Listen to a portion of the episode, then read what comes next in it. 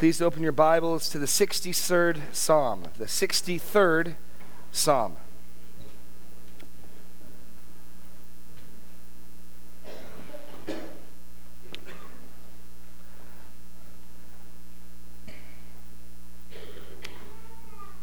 Our journey through the second book of the Psalms, sort of highlighting various Psalms in book two, is nearly at an end. Next week we will finish book two with Psalm 67.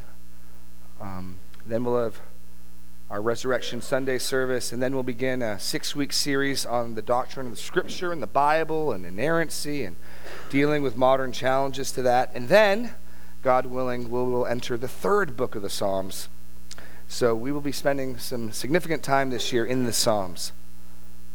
Let's, let's read the 63rd Psalm together.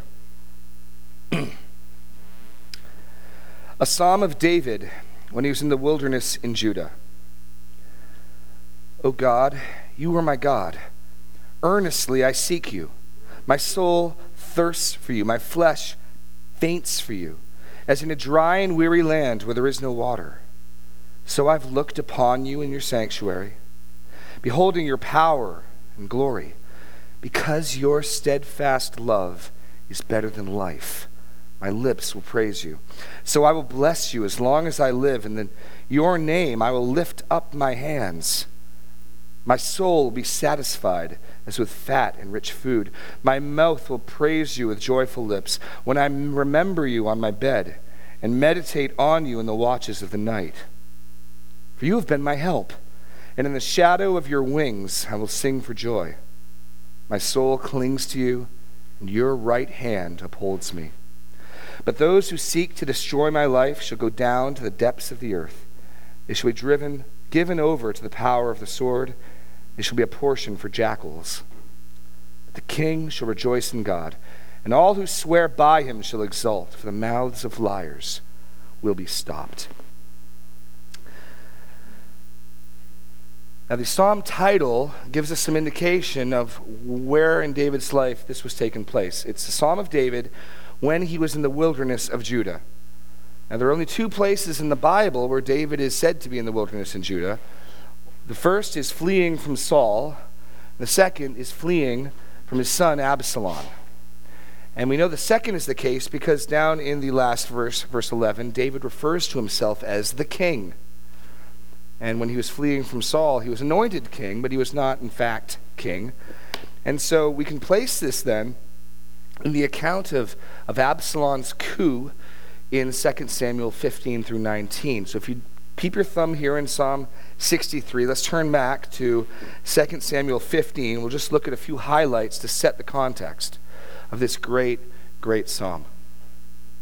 As you'll remember, David had sinned with Bathsheba, murdered her husband, committed adultery with her, and, and the Lord sent a prophet, Nathan, to confront David. And David repented, and the Lord forgave him and spared his life. And yet there would be consequences. Nathan told David because he had done this, because he had caused the enemies of the Lord to show utter contempt, the sword would never depart from his house. And that, that judgment was terribly fulfilled when David's son Amnon raped his half sister Tamar, and when Tamar's brother, Absalom, her full blooded brother, learns of this. He avenges her by killing Amnon and then is exiled by David. So already we've got some family turmoil. Um, and Absalom is exiled, and Joab counsels David to let Absalom return to make peace. And Absalom is allowed to return, but David won't see him. David won't um, have any interaction with him directly. And so Absalom then begins to turn the hearts of the people to himself. He sets up his own mock court outside of David's residence. And when people would come by to have their cases judged, he would pull them aside and he would say, Oh, if only there were a judge in the land who could execute justice rightly. Oh, if only someone would give me the right, I would give the people justice. And over about four years, he wins over the hearts of the people. And it's a conspiracy, and it grows. And we see that in verse 5 of chapter 15. Whenever a man came near to pay homage to him, he would put out his hand and take hold of him, and kiss him. Thus Absalom did to all of Israel who came to the king for judgment. So Absalom stole the hearts of the men of Israel. And then Absalom develops his plan. At the end of verse 12, the conspiracy grew strong, and the people with Absalom kept increasing. In fact, if you remember back to when we began going through the Psalms, Psalm 3 is also about David fleeing from Absalom. And we've, we've covered some of this ground. But I just want to look at a couple portions of this David fleeing Jerusalem. Let's just look at verses 23 to 26 briefly. Um, and all the land wept aloud as all the people passed by. And the king crossed the brook Kidron, and all the people passed on towards the wilderness. And Abiathar came up, and behold, Zadok came also with the Levites, bearing the ark of the covenant of God. And they set down the ark of God until the people had passed out of the city. Then the king said to Zadok, Carry the ark of God back into the city. If I find favor in the eyes of the Lord, he will bring me back and let me see both it and his dwelling place. Don't forget that line. It's going to show up in Psalm 63. I will again behold and look upon the Lord in his sanctuary. But if he says, I have no pleasure with you, behold, here I am. Let him do to me what seems good to him. And what David's saying is this I know that this is in part judgment for my sin. The Lord has forgiven me, but forgiven sin can still have consequences. And he says, Look, if the Lord is on my side, if the Lord defends my cause, I will return. Don't the ark should not go into exile with me. I love Zadok's loyalty here. The king's, the anointed king is leaving the city. Well, then let's go, Levites. And David says, No, you stay. You stay.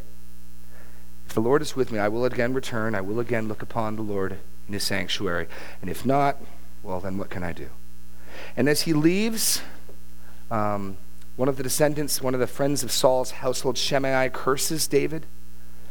So as David is going into the wilderness weeping, he is receiving curses. Look at chapter 16, verses 13 to 14. So David and his men went on the road while Shimei went along the hillside opposite him and cursed as he went, and threw stones at him and flung dust. The king and all the people who were with him arrived weary at the Jordan, and there he refreshed himself. And so David leaves suddenly the news of the um, coup is announced um, out of nowhere. He's not prepared for this. He gets up, packs what few belongings he can get, and leaves into the wilderness of Judah, weary, taunted by a man cursing him and hurling rocks and dust at him. And this is the context that David's in when he writes the 63rd Psalm. Now, ultimately, um, Absalom will make a blunder. He will not press his immediate advantage. He will delay, allowing David a chance to regroup his forces. There'll be a battle. 20,000 Israelites will die. Absalom will be suspended from the ground, caught by his hair in a tree, and Joab will kill him. And David will be restored. But right now, I just want you to picture this. David is minding his own business. He's right with God.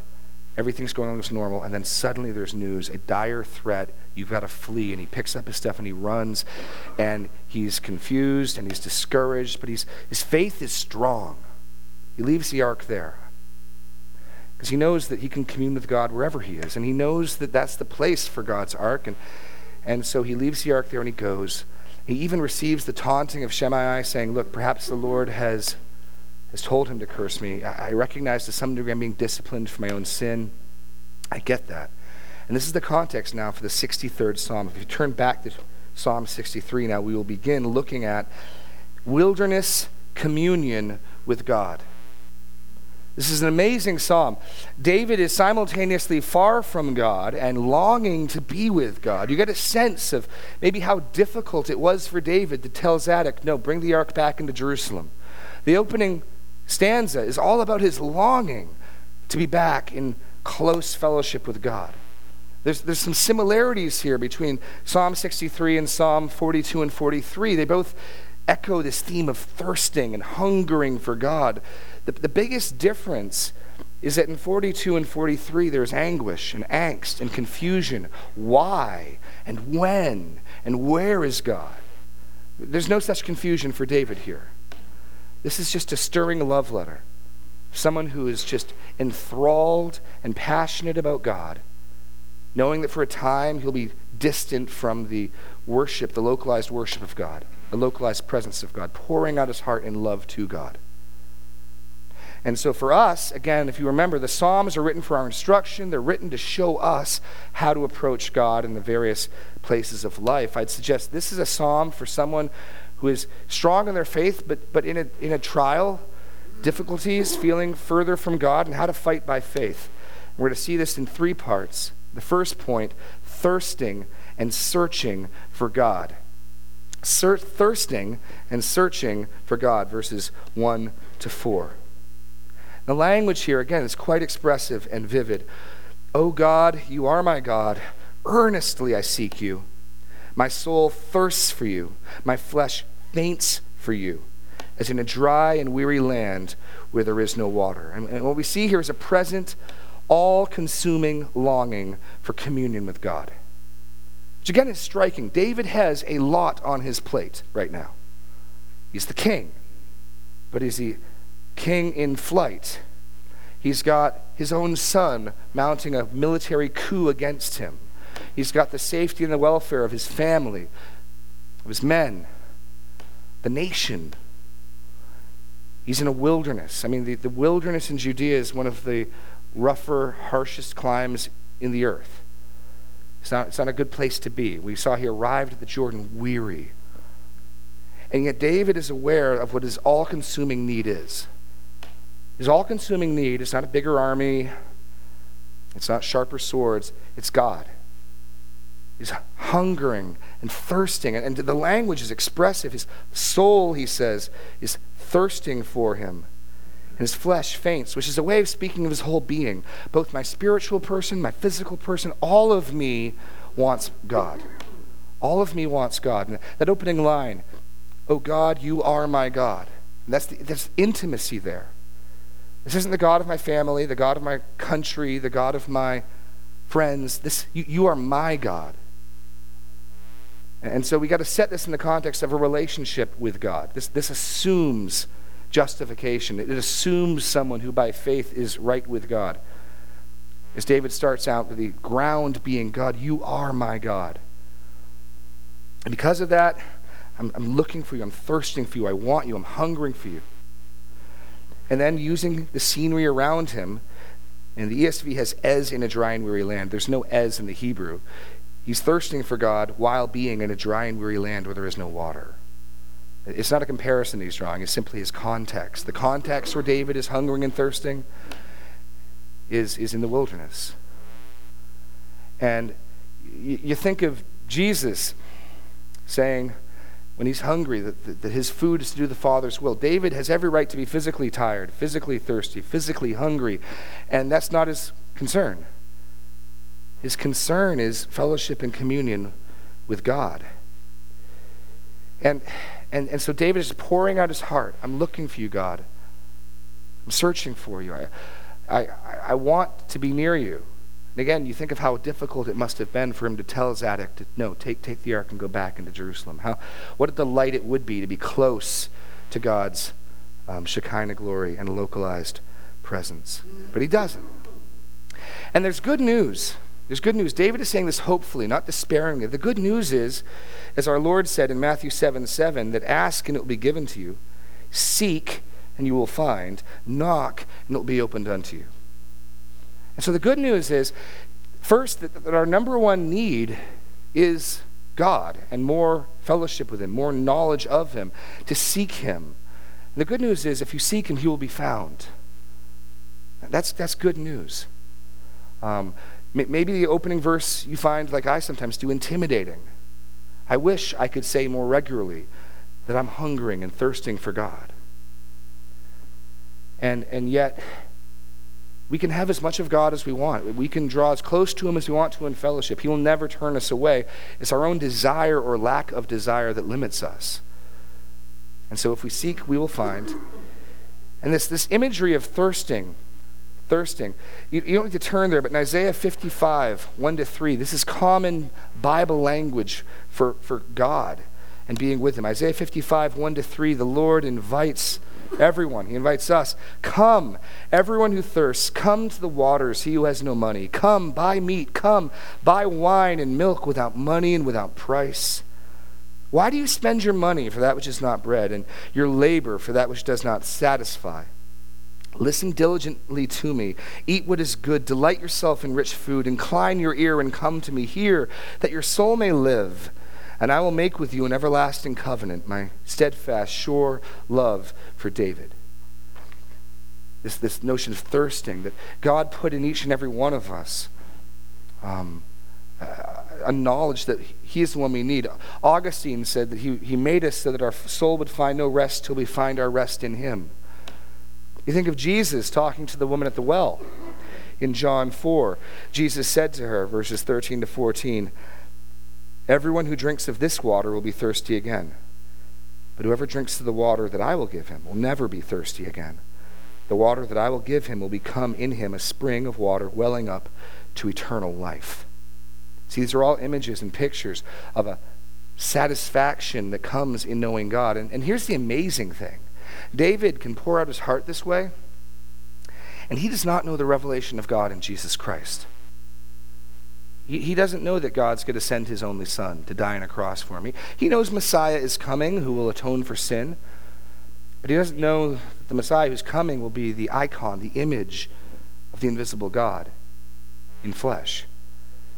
And so I was C.S. Lewis commenting on this, was just amazed at how somebody with so much less revelation of God, so much less knowledge of God than we have after the coming of our Lord Jesus Christ, is this hungry, is this passionate for God, how much more so should we be?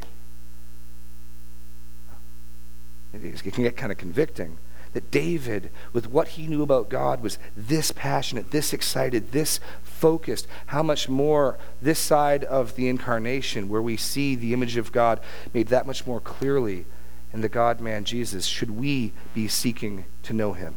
You think of the Apostle Paul in Philippians 3, pressing on, leaving what is behind, so that I may know him. And you, you think, Paul, you do know him. And what Paul means is, I want to know him more. You can take all this stuff, it's junk. I just want to know Him. I want to take hold of Him who's taken hold of me. And that should be our hearts. And if it's not our hearts, the good news is later in this psalm, we're going to see how to cultivate this heart. This, this is a heart of someone passionately in love with God.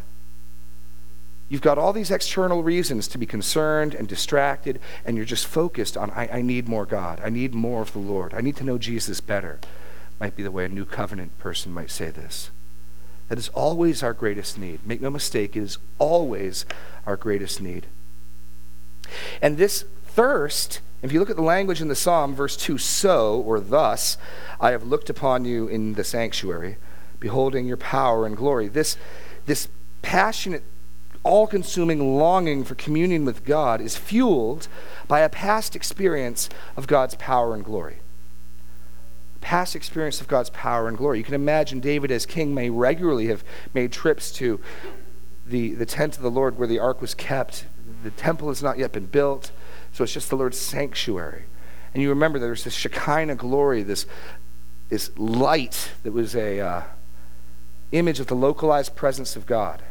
And God is everywhere, but he was especially um, where the ark was.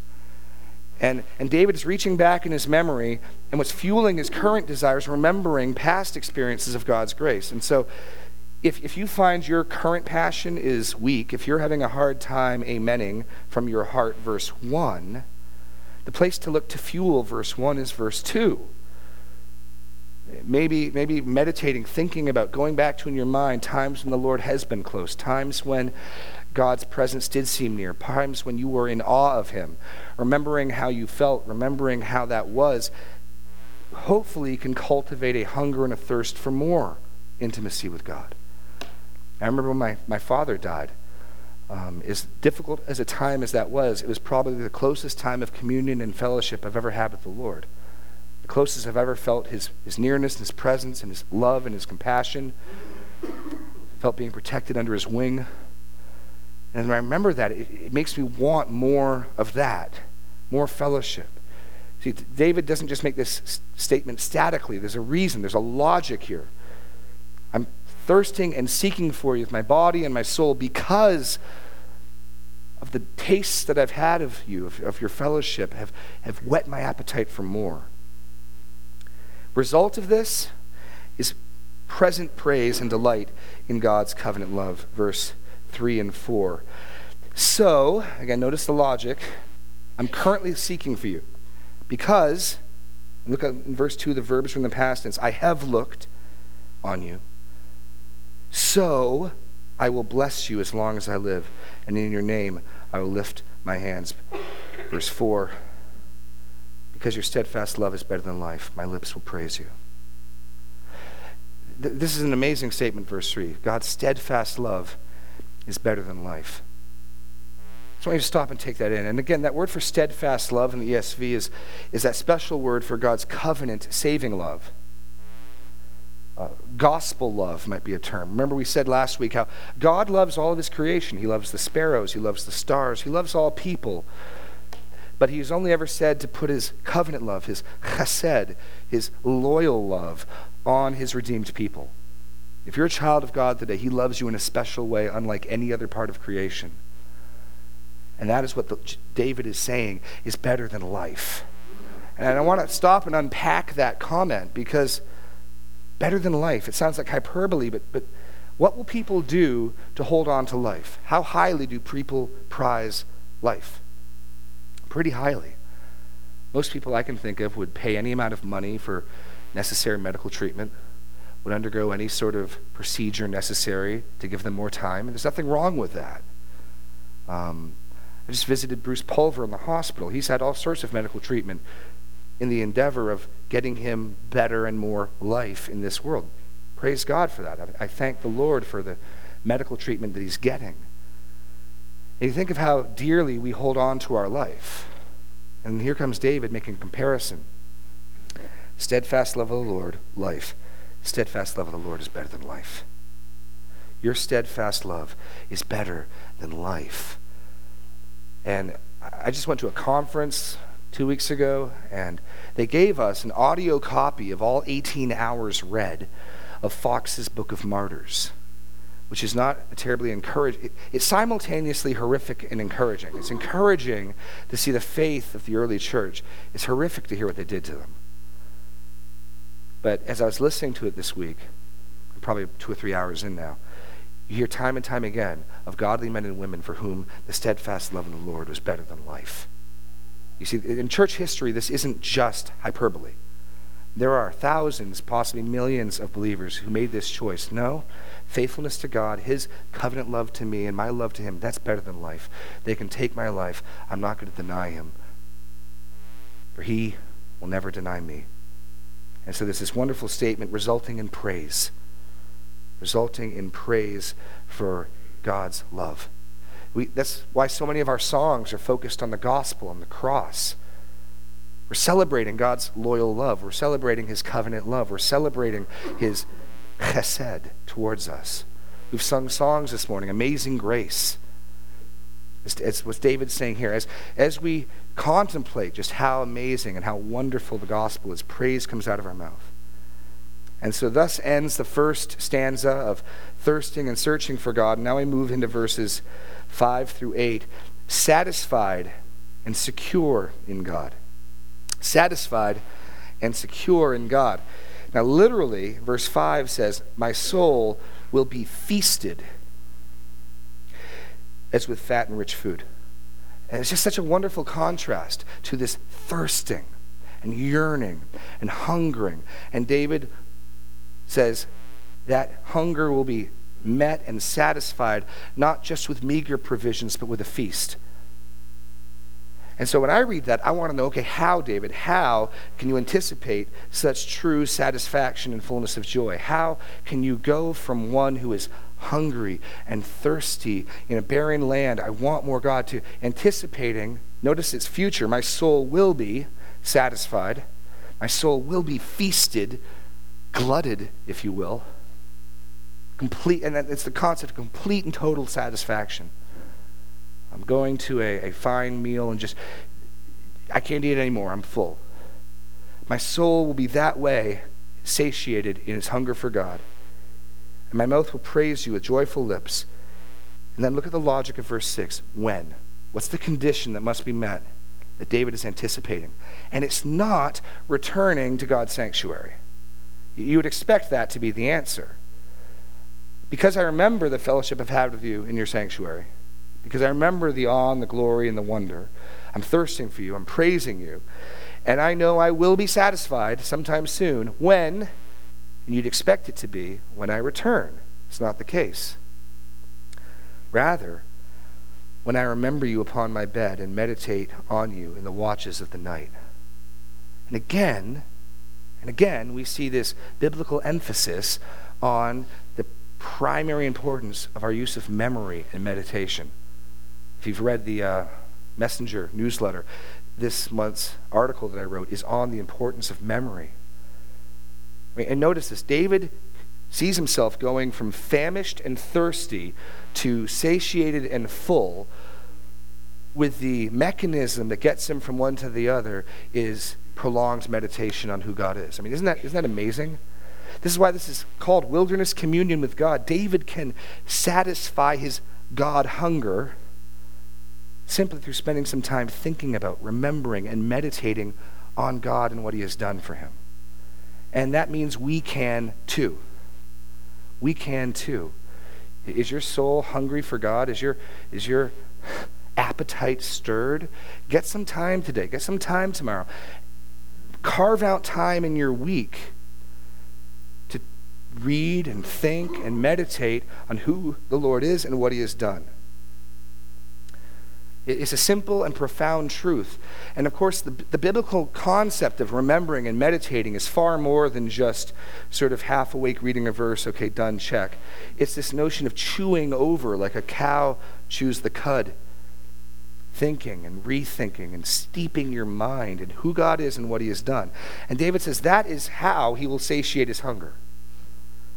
The psalm starts I'm hungry and I'm thirsty, I'm fainting, and I am going to be satisfied and my lips are going to praise you when I remember you upon my bed and meditate on you in the watches of the night.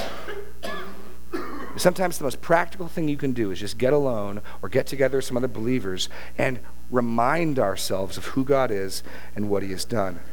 And then verse 7, what's he going to remember? For you've been my help. And in the shadow of your wings I will sing for joy, which helps us to see what he's remembering specifically about God.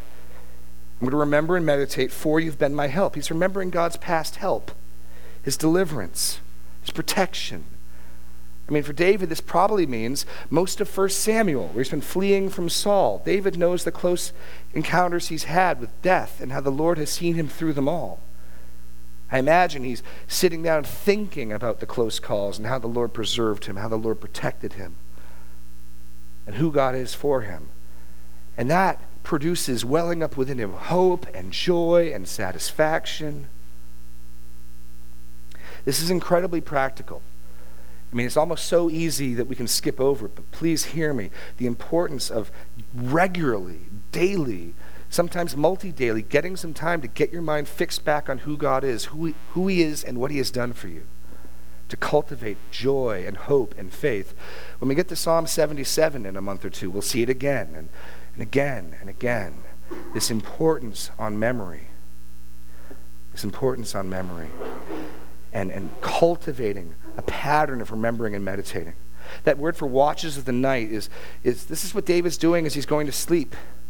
This is how he goes to sleep, just thinking about God. And it, and it results then, in verse 8, in a present trust in God to support and sustain. Verse 8, the result, my soul clings to you your right hand upholds me. And again, this is another wonderful truth. Because of this, as he's remembering, what's the result? His soul is just clinging to him. You know, earlier this morning when my son first came in with my wife, he, and this, he's been doing this ever since I went away to California. Whenever I don't see him for a couple hours, he'll just run up and wrap his arms around my leg because he misses me. And I think maybe he's afraid I'm going to take off for another week. And uh, I, I don't mind it. It's, it's, it's cute. And that's what I think of when I think of my soul clinging to God. You know, I think a lot of times there's this notion in Christianity that maturity in the faith is kind of like Christians growing up to be strong, powerful knights, and they go out and they fight battles for their Lord, and they bring back the head of the dragon, and they, you know, they bring back, you know, their, their spoils from war, and they honor their Lord with them. Here, look what I've done for you. And I think there can be a mentality that maturity in the Christian faith looks something like that. I don't think that's the case at all. I think maturity in the Christian faith looks like a three year old boy clinging to his dad's leg. And in that context, the Lord upholds him. As you grow in maturity, you're not going to be relying on your own strength. You're not going to be relying on your own power and ingenuity. If you're growing in the knowledge of God, then you're growing in the knowledge of your own weakness, helplessness, and impotence. And the good news is, God, He's got His arm out, the shadow of His wing. He's willing to protect, and He invites us to come. And so David says, My soul is just clinging to you, Lord. And in that context, your right hand upholds me. That's just good news.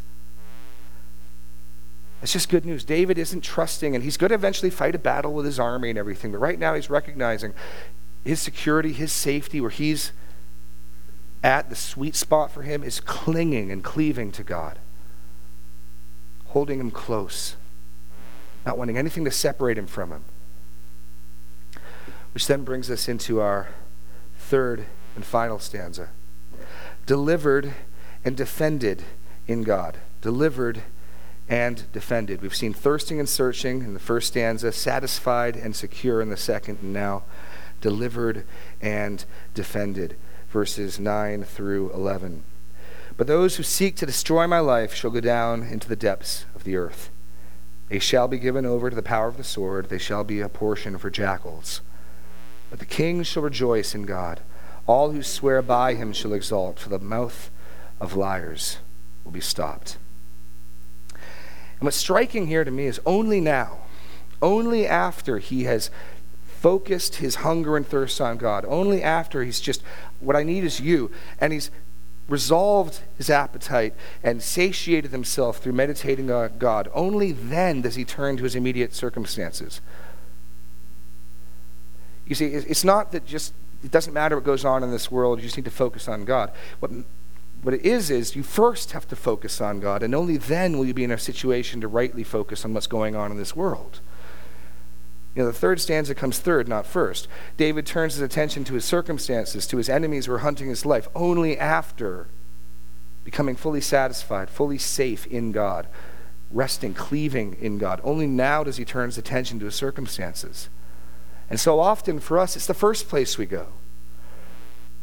And, and so I'd just encourage you that even when frightening and terrifying things happen in your life, spend some time to first satisfy your soul in the Lord and then take a look at your problems. And so David is only now turning to these circumstances and only after being satisfied in God. And what he expresses is a total confidence that God will defend him and defeat his enemies a total confidence. This is verses 9 and 11 start with these buts, contrast. In contrast to David, whose soul is clinging to God, in contrast to David, who's being upheld by the Lord, there are those who seek his life. Those who seek to destroy my life shall go down into the depths of the earth. They shall be given over to the power of the sword. They shall be a portion for jackals. Now, how can David say this? Well, he can say this because the Lord has promised to uphold his kingdom. He's promised to um, protect him and defend him. And so he expresses complete confidence, the same confidence he expressed to Zadok when he said, The Lord is on my side, he will bring me back here. And so David is not ultimately trusting in his army to defend him. He's not trusting in his military tactics to defend him. He's trusting in God to defend him. And when David's army is victorious over Absalom's army, the credit will go to God. The glory for such a defeat will go to God. David says that in advance. It is the Lord who will defend him, who will destroy his enemies. And then he closes with verse 11 with this great line confidence that God will establish and exalt his king.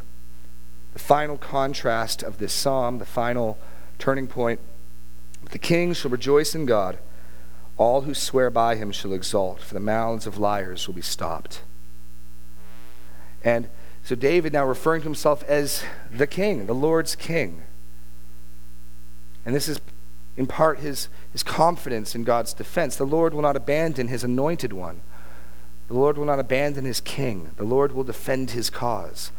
You know, and not to spiritualize this too much, but the same theme, is confidence we can have that God will exalt his ultimate king, David's greater son, Jesus. And all who trust in him shall exalt. Here, there's this notion the Lord has sworn to David a kingdom and a kingship. And David is saying, even though we may look like we're on the smaller side, even though it may look like our enemies are winning, he's trying to encourage perhaps his army and his soldiers. All who swear by him shall exalt. This side, this team will triumph.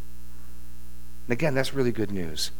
Because if you're here today, I, I hope and trust that you are one who is swearing in the Lord Jesus, who is trusting in him. And even though in the world around us it may look like um, our enemies are winning, they won't. If you're, if you're trusting in Jesus, you're on the winning side. And so David encourages his listeners. This is sort of bringing in the corporate aspect here of all who swear by him shall exalt. This is broadening it out from beyond just David's own personal experience, his own personal concern to the company around him. Part of the reason why this ends up in the Psalter afterwards for the people of God to sing and learn from. David himself in that unique position as the Lord's king. None of we aren't kings. Um, we will rule with Christ, but there is only one king. David, however, was the king. But we can certainly be part of those who swear by the king's name, those who are trusting in, loyal to Jesus Christ. And the ultimate confidence that God will stop the mouths of liars. You know, David had to deal with Shimei cursing him the entire way here, and Absalom twisting the truth and turning people's hearts and, and, and lying and deceiving people about him. And even today in this world, people doing the same about our Lord and about the gospel and about Scripture. And it can get ugly. I mean, David was scared enough to run for his life and leave the royal city and flee into the wilderness. And yet he's got an unshakable confidence that God will set things straight. God will right the wrongs. God will fight his cause. And so he's not wavering. He's not second guessing himself if I really picked the right team here. No, I'm confident. King will rejoice in God. All who swear by him shall exalt, for the mouths of liars will be stopped. And there's going to come a day, and we've, we've seen this, and so often the Bible is looking forward eschatologically. There's going to come a day where God's king, the Lord Jesus Christ, will return to earth. And with the sword of his mouth, he'll put an end to the rebellion and opposition in this world. So that every knee will bow and every tongue confess in heaven and on the earth and under the earth that Jesus Christ is Lord to the glory of God the Father. Now, that's not the. David obviously is looking to the current revolt, the current insurrection. But this theme that, yes, God will defend him there and ultimately God will silence the mouths of all liars is something we can take hope in and courage in.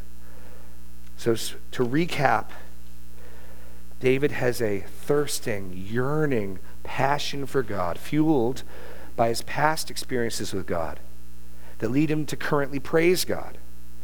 And he looks to the satisfaction of that hunger. He anticipates being feasted through the practice of remembering and meditating on who God is and what he has done for him. And that leads him to, cl- to cleave even more tightly to the Lord. And from that position, he looks at his circumstances and with great confidence, he says, The Lord will fight for my cause. The Lord will defeat my enemies. The Lord will exalt his king and all who are in him. The mouths of liars will be stopped. And so, practically, I just would encourage you to, to make a habit of finding time to soak your mind in who God is and what he has done for you. If you know someone who's, who's in difficult times and, and unstable and, and, and vacillating and having a difficult time, encourage them by leading them in that same discussion. Who God is for us. He doesn't change. He's the same yesterday, today, and forever. We change. And so frequently we need the course correction. We need to be recentered. We can learn from David's example in Psalm 63. Let's pray. Lord God, we just thank you for your word. And we thank you for the truth that is within it, Lord. Lord, I just pray that you would well up in us this same hunger, the same thirst for you, Lord, not for things, not for money, not for um, anything this world has to offer, but for you and you alone.